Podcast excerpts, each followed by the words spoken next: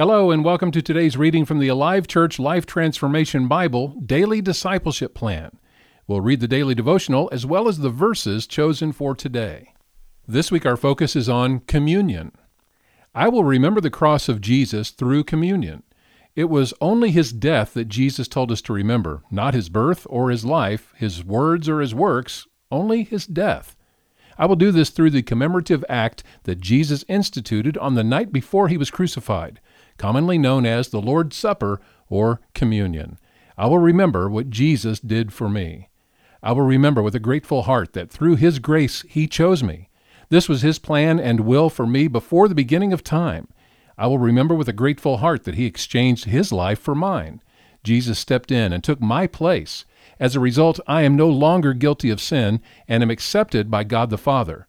I will remember with a grateful heart that He secured my position as a child of God through the cross. I will remember with a grateful heart that through all things His love sustains me. I will remember the cross of Jesus through communion. The small amount of bread and wine in this supper represents the work of Jesus on the cross. This one act of worship is central to remembering Jesus' sacrifice for me.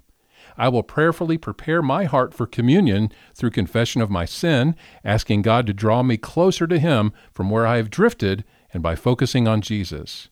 As I take the bread, I will remember His body was broken for me. As I drink the wine, I will remember His blood was shed for the forgiveness of my sins and give thanks. Jesus' desire for me as his follower is to remember his sacrifice on the cross paved the way for the forgiveness of my sins and for me to have a right relationship with God the Father.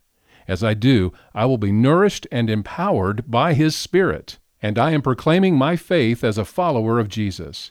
I live in all the benefits of his resurrection from the dead and my anticipation and hope in his return. I will remember the cross of Jesus through communion. Day six in our Bible readings this week as we are focusing on communion. Today we look at how communion is for all Jesus followers.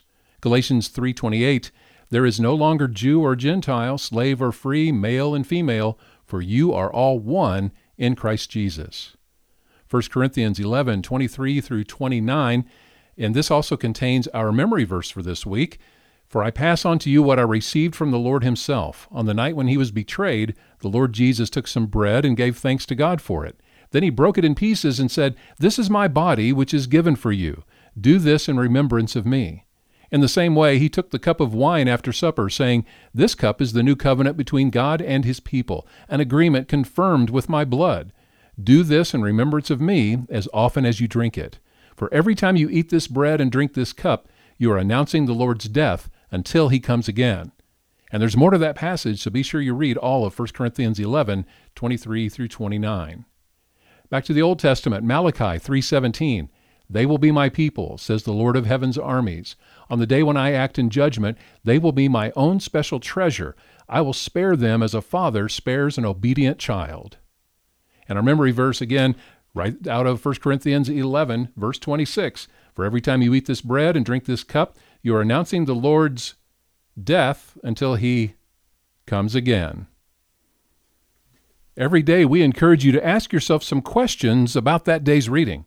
One of those questions is What action will you take to apply this truth? Be specific. Providing these daily readings is a ministry of Alive Church in Tucson. Find out more at alivechurch.com.